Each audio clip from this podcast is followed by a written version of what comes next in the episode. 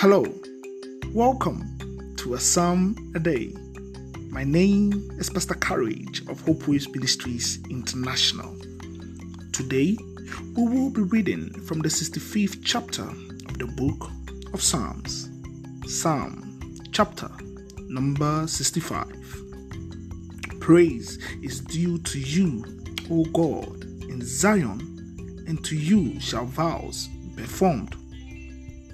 O you who hear prayer, to you shall all flesh come. When iniquities prevail against me, you atone for our transgression. Blessed is the one you choose and bring near to dwell in your courts. We shall be satisfied with the goodness of your house, the holiness of your temple. By awesome deeds, you answer us with righteousness.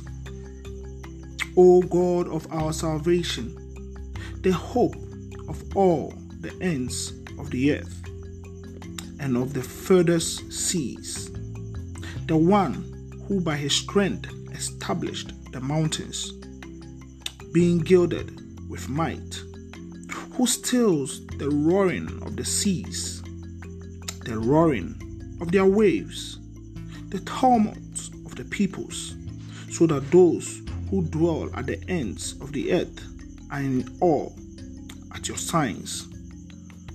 You make the going out of the morning and the evening to shout for joy. You visit the earth and water it. You greatly enrich it. The river of God is full of water provide their grain, for so you have prepared it. You water its furrows abundantly, settling its ridges, softening it with showers, and blessing its growth. You crown the year with your bounty. Your wagon tracks overflow with abundance. The pasture of the wilderness flows, the hills gild themselves with joy. The meadows clothe themselves with flocks, the valleys deck themselves with grain. They shout and sing together for joy. Amen.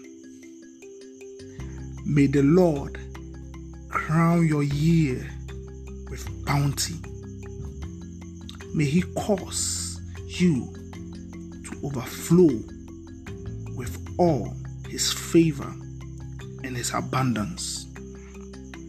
Do have a wonderful day and remember that the Psalm a day keeps the devil away. God bless you.